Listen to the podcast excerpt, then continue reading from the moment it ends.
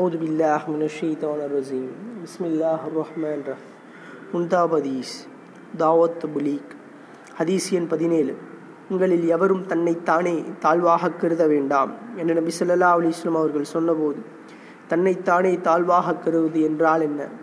என்று சஹாபாக்கள் ரலியுல்லாஹன்ஹும் கேட்டனர்.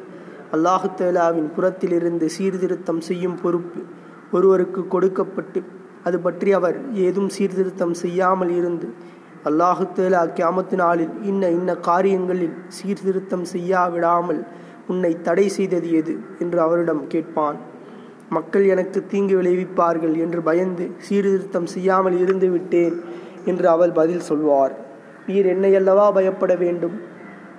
பயப்படுவதற்கு நான் தான் அதிக தகுதி பெற்றவன் என்று அல்லாஹு தாலா கூறுவான் என்ற ஹதீஸை ஹஜரத் அபுசைதர் அலி அல்லாஹன் அவர்கள் அறிவிக்கிறார்கள். நூல் இப்னு மாசா தெளிவுரை. தீமையை விட்டும் மக்களை தடுக்கும் பொறுப்பு அல்லாஹுவின் பொறுப்பு. புறத்திலிருந்து கொடுக்கப்பட்டு மக்களின் பேச்சுக்கு பயந்து தீமையை தடுக்கும் காரியத்தை விடுவது தன்னை தானே தாழ்வாக கருதுவதாம்.